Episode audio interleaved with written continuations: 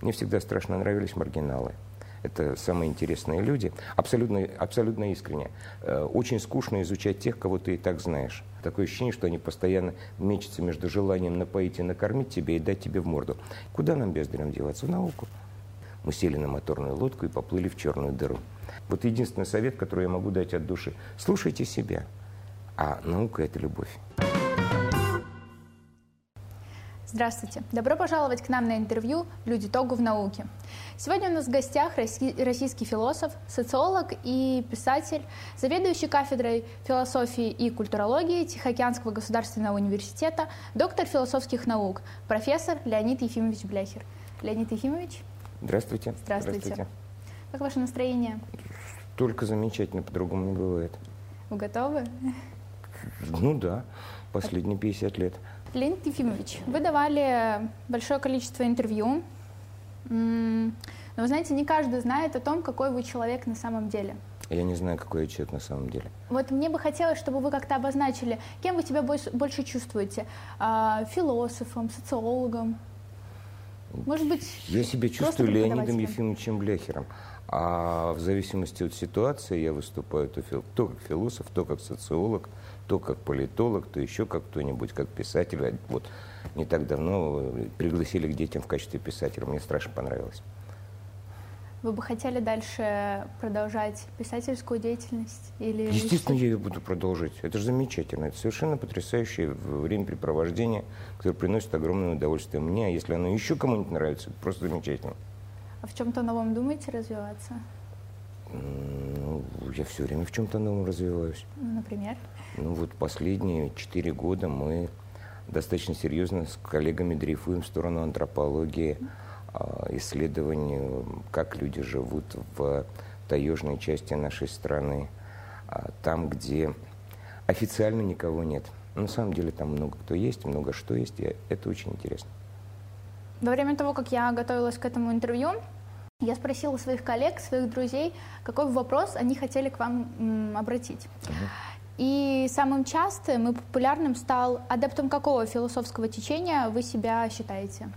А, знаете, это сложно, не сложно, скажем так. А школы нужны школьникам. Я не школьник. А, философ – это тот, кто философствует, а адепт учения – это преподаватель философии. Это немножко разные функции. Вот поэтому сказать адептом какого учения, не знаю, не знаю. То есть что-то мне нравится в экзистенци... экзистенциализме, что-то mm-hmm. мне нравится в философии жизни, что-то мне нравится в интуитивизме. Ну, то есть разные вещи. То есть конкретного пути вы еще не выбрали для себя? Так это и есть мой путь. Дело в том, что mm-hmm. а, есть очень странное представление, что вот это вот есть такая вот, как сказать, столбовая дорога, по которой кто-то идет. Да пусть идет, если ему нравится. Mm-hmm. Каждый человек идет своей дорогой, его уникальный путь. Он на нем расшибается, он там, я не знаю, а, сбивается, возвращается обратно, опять идет вперед. Это его путь. Прямого не бывает. Прямой бывает только на картинках, на бумажках. А вы имеете достижения в науке, которые требуют не только долгого, не, не только долгого времени, но и постоянного внимания. Расскажите, пожалуйста, как же вам а, удается уделять время своей семье?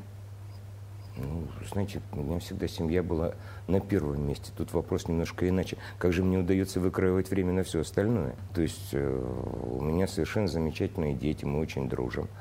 А, в принципе говоря, большую часть своего времени я трачу именно на семью. Ну, могли бы вы тогда немножечко рассказать про свою семью? У меня есть э, замечательная супруга, у меня двое детей.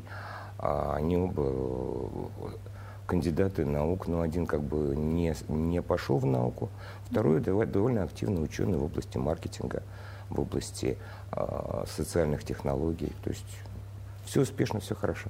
А вот э, то, что ваш... Внучка один... есть, тоже замечательно. Это замечательно. А то, что вот э, ваши сыновья выбрали научный путь, да, вот вы сказали, что один э, сын уже не в науке, но изначально он начинал. Это ваше влияние или... Это мое пагубное влияние. Папу mm-hmm. не хотели расстраивать. Во всяком случае, старший совершенно очевидно папу не хотел расстраивать. А он не ученый по натуре, он скорее такого художественного склада человек. Но, тем не менее, вот мне, мне приятно, что он папу не хотел расстраивать. Ну, в таком случае у вас-то откуда такой интерес к науке? Почему именно философия, социология? Знаете, честно говоря, достаточно случайно. А, ну, случайно, не случайно. А, как и большая часть э, населения земного шара, ну, за исключением одного человека, а я родился от отца с матерью, и так получилось, что оба они были философами. Ну, разными философами. Папа был искусствоведом, мама была космологом, но так или иначе это философия. И э, там, ну я не знаю, те слова, которые я слышал с раннего детства, были философскими словами. А сам я стал философом абсолютно случайно, заканчивая филологический факультет, написал даже там, я не знаю, 5-6 статей, даже одна из них, по-моему, в Германии вышла, а, и собирался, собственно, быть филологом. А потом у нас случились 90-е годы, а, ну, единственный совет, который был в ближайшей округе, был философским. Угу. Соответственно, а, если убрать из позитивной науки эмпирический материал, чуть-чуть добавить рассуждений, получится философия. Так я оказался философом. Потом оказалось, что это, в общем, достаточно забавная вещь, а, во многом интересная, в какие-то моменты, исторические моменты, жизненно необходимая не только вот мне, как философу, но, скажем так, обществу, которое философствует. А, в силу этого обстоятельства, в общем, я не жалею о своем выборе. А, социолог, ну, видите ли, а, в какой-то момент хочется сделать что-то предметное. Все-таки философия – это рассуждение о человеке вообще. Гораздо интереснее человек, который сидит напротив. А, собственно, социология – это о человеке, который сидит напротив. Мне всегда страшно нравились маргиналы – это самые интересные люди, абсолютно, абсолютно искренне. Э, очень скучно изучать тех, кого ты и так знаешь. Интересный такой выбор маргинала. Я всю жизнь изучал людей, территориальных маргиналов. Ну, мы, собственно, живем на окраине. А, причем мы живем на двойной окраине от Европы и от Азии. А, я изучал социальных маргиналов. У меня довольно много работ про а, преступные сообщества, про ну, скажем так, не про то, как с ними бороться, а, а отношения внутри сообщества, отношения сообщества с другими какими-то группами. Очень интересные люди, но для меня они маргинальные, потому что я от них далек, это чиновники. Тоже есть несколько работ про этих странных людей. Сейчас я изучаю людей, которые живут в тайге, а государство про них забыло, и они вот счастливы этим фактом, что про них забыли, и они вот живут э, так далеко, что, э, в общем, до них просто никому не добраться. А, это где-то на стыке социологии, антропологии. Это безумно интересно. Ну, то есть вот представьте себе, а, есть нечто, что было, есть такой термин пространственное сжатие.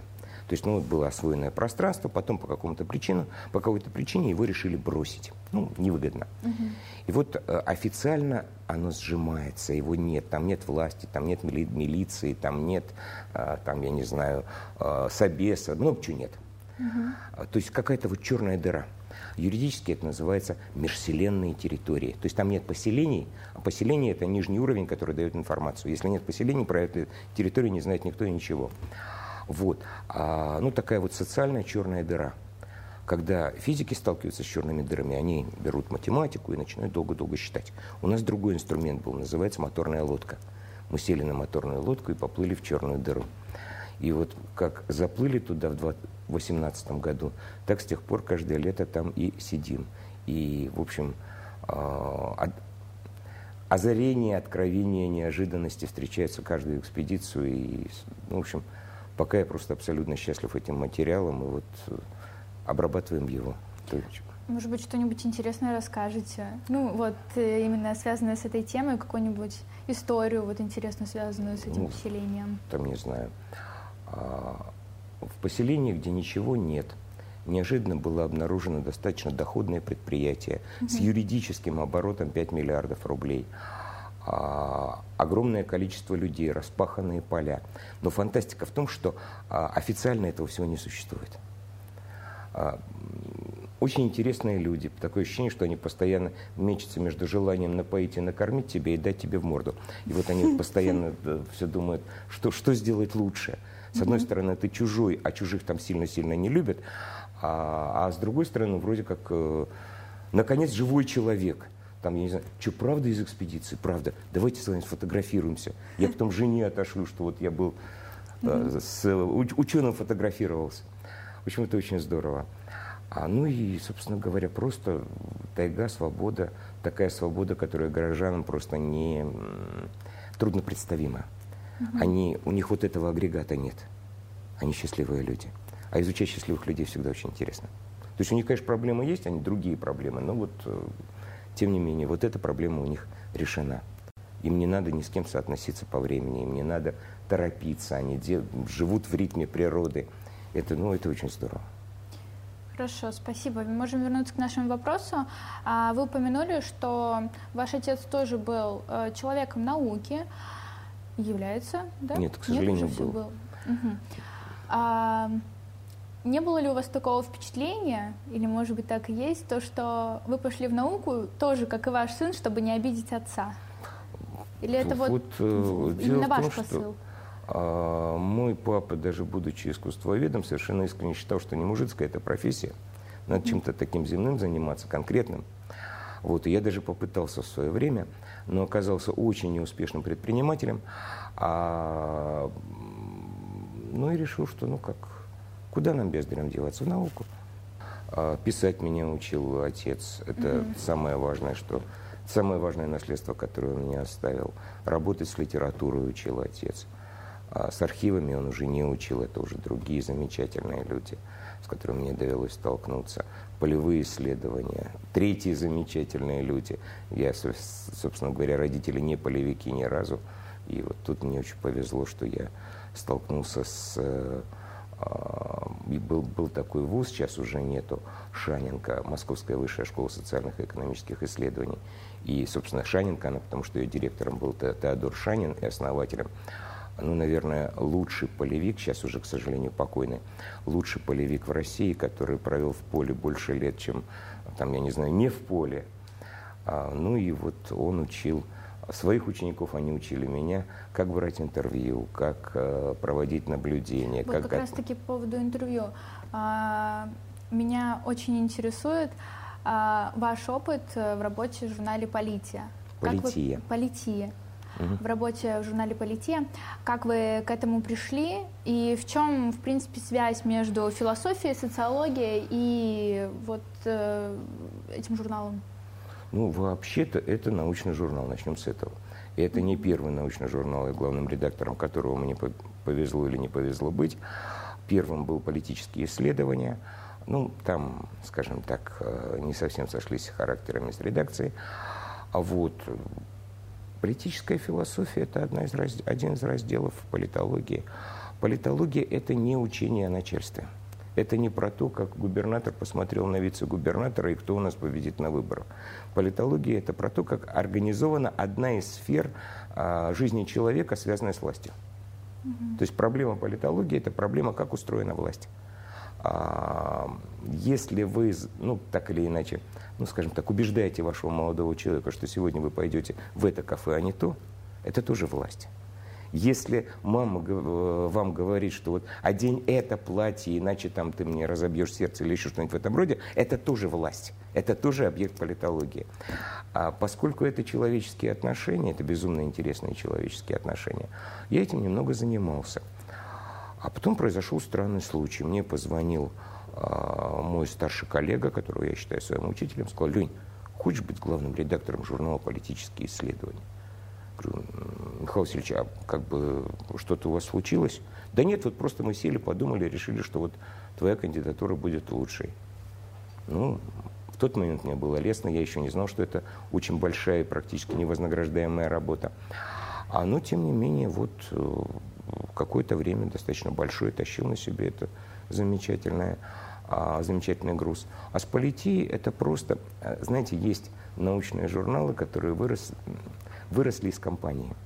Был совершенно замечательный человек, Алексей Михайлович Салмин, тоже, к сожалению, покойный. Это вот первая плеяда, вот начало 90-х годов, вот из тех демократов – вот. Он собрал хорошую тусовку, и одной из форм деятельности этой тусовки был журнал «Политея». А к тому моменту, когда я познакомился с этими людьми, а, к сожалению, Салмин сам уже был э, ну, в лучшем мире, ну тусовка осталась. Это была совершенно потрясающая компания очень интересных, знающих, умных людей. Я был счастлив туда войти, и, в общем, до сих пор в этой компании. И, ну, это круг моих ближайших друзей. Есть ли среди, среди ваших научных трудов один, который вы хотели бы каким-то образом выделить? Можно так сказать, ваш любимчик, что-нибудь. На чем вы хотели бы заострить ну, внимание? Вот, да, есть последняя книжка, она а, парадоксальным образом, я ее искренне считаю лучшей. Она вышла в издательстве «Страна ОС», называется «На изменение поведения населения в условиях кризиса, о дальневосточных предпринимателях и не только». А мне кажется, она а, ну, как бы стоит немножко большего, чем та, а, чем, чем та известность, которая у нее есть. То есть моя первая книжка, которую я сейчас очень сильно не люблю, она написана очень научным, очень тяжелым языком, а получила безумную, ну, такую достаточно большую реакцию, много интервью, много рецензий и так далее. А вторая книжка – это искусство неуправляемой жизни Дальний Восток тоже, в общем, была какая-то такая более-менее а, рас... широкая реакция. Вот третья эта книжка, она прошла в проброс, она любимая. Mm-hmm. Вот. И я думаю, что, ну, может быть, когда-нибудь, когда, э, ну, я не знаю, все станет более мирно, э, и людей заинтересуют микропроцессы, вот контакты между людьми, она еще будет оценена. Я надеюсь. Я надеюсь, с вами. Леонид Ефимович, мы сейчас с вами затронули тему и прошлого вашего, и настоящего. А, у меня к вам такой вопрос, очень главный, масштабный. А, что дальше? Как вы считаете, какое будущее ждет науку в Тогу? Тут надо э, определиться с терминами. Если наука – это количество публикаций, э, то прекрасное будущее, это не проблема. Это технологии будет, ну, не очень сложная технология, публикаций будет много-много-много. Но это к науке имеет, на мой взгляд, косвенное отношение. Но есть такая разница, если спросить организатора науки, что такое наука, он скажет, это что-то такое, что повышает яйценосность коров, удои, кур и вообще очень нужно в народном хозяйстве. И именно поэтому я этим занимаюсь. Если спросить исследователя, он скажет, я этим занимаюсь, потому что это офигенно прикольно. Вот это его мотивация. Так вот, если говорить с точки зрения организатора науки, я почти уверен, что будет замечательное будущее. Угу. Будут целевые показатели, они будут выполняться, и все будет очень-очень здорово.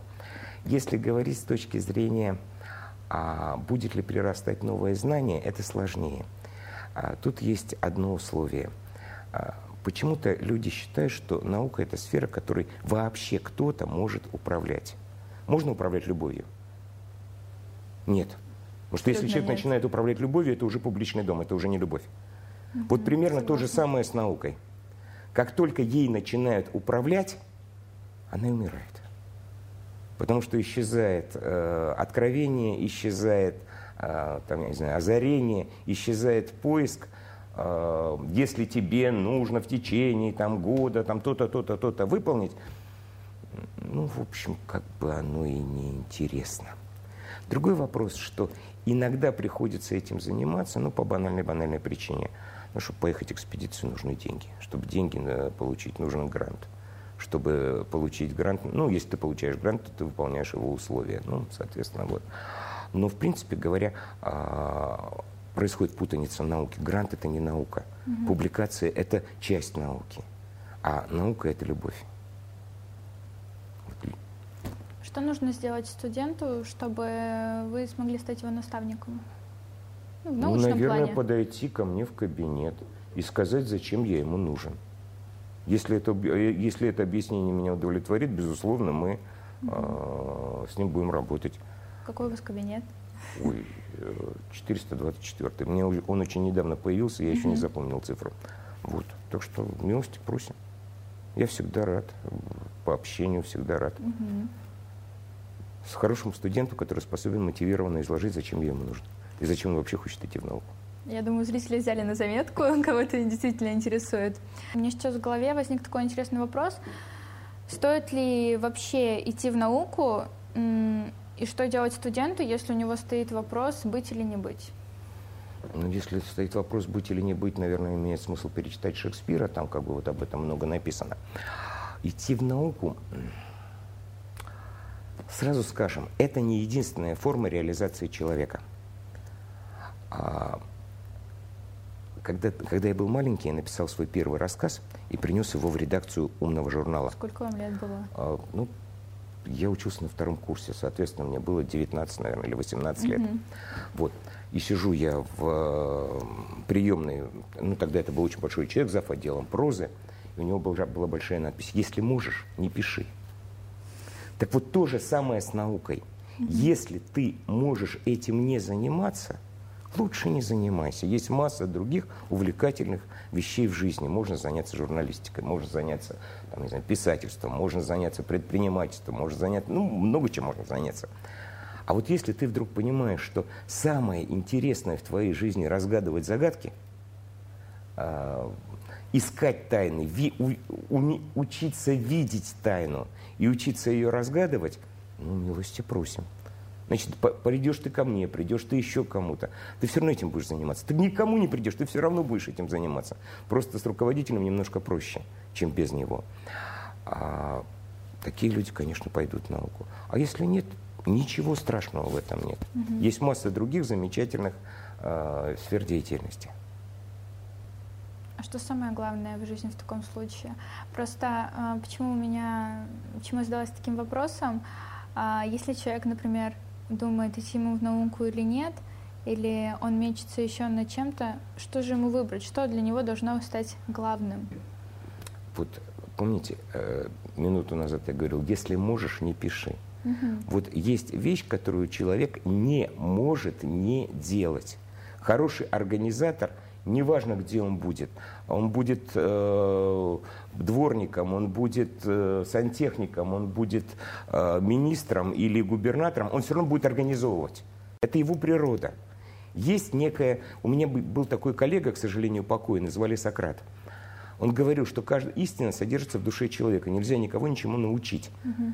Единственное, что может сделать педагог, он может способствовать раскрытию истины в твоей душе, твоей истины. Так вот, э, слушайте себя. Вот единственный совет, который я могу дать от души. Слушайте себя. И тот же самый дядька, коллега мой Сократ, а, бегал по Афинам и кричал, заботишься ли ты о себе? Ну, так люди отвечали, конечно, забочусь, вот я там, я не знаю, физкультурой занимаюсь. Нет, ты заботишься о своем теле, заботишься ли ты о себе? Да, забочусь, вот я занимаюсь там торговли, я становлюсь богаче. Нет, ты заботишься о деньгах, заботишься ли ты о себе. Так вот, надо заботиться о себе. Надо инвестировать себя внутрь. Можно потерять деньги, можно потерять должность. Нельзя потерять то, что у тебя внутри. Твои навыки, твои наработки, твои душевные силы. Это самое важное. Вот на это ориентироваться. А то, что ты сможешь пронести, то, что с твоей точки зрения не сиюминутно – это может быть наука, может быть, это будет литература, может быть, это будет, не знаю, ну, там, не знаю, человек обратился и решил, что его судьба – служение церкви. Бога ради. Это его путь. И ну, его путь, может быть, там, не знаю, снимать наше интервью. Замечательный путь. Хороший э, кинооператор, это, ну, там, хороший оператор, хороший э, звукорежиссер – это ну, сказочные профессии, без которых э, все, все сыпется. Вот, поэтому, мне кажется, надо слушать только себя. Ну, можно меня немножко. Очень душевно, спасибо. Не за что. Есть ли у вас какое-нибудь э, напутствие для студентов, для зрителей этого интервью? Ну, у меня есть один принцип, который лет до 30 а, я активно озвучивал. Есть такое представление, что человека украшает скромность. Так вот, скромность, конечно, украшает человека, тогда, когда его больше ничего не украшает. Не будьте скромными. Вау. А, спасибо большое за пожелания, за напутствие. Спасибо за такой уютный, именно уютный диалог, за это прекрасное интервью. Спасибо, что были с нами. Не забывайте следить за обновлениями и подписываться на канал ТОГУ Life. Вот так.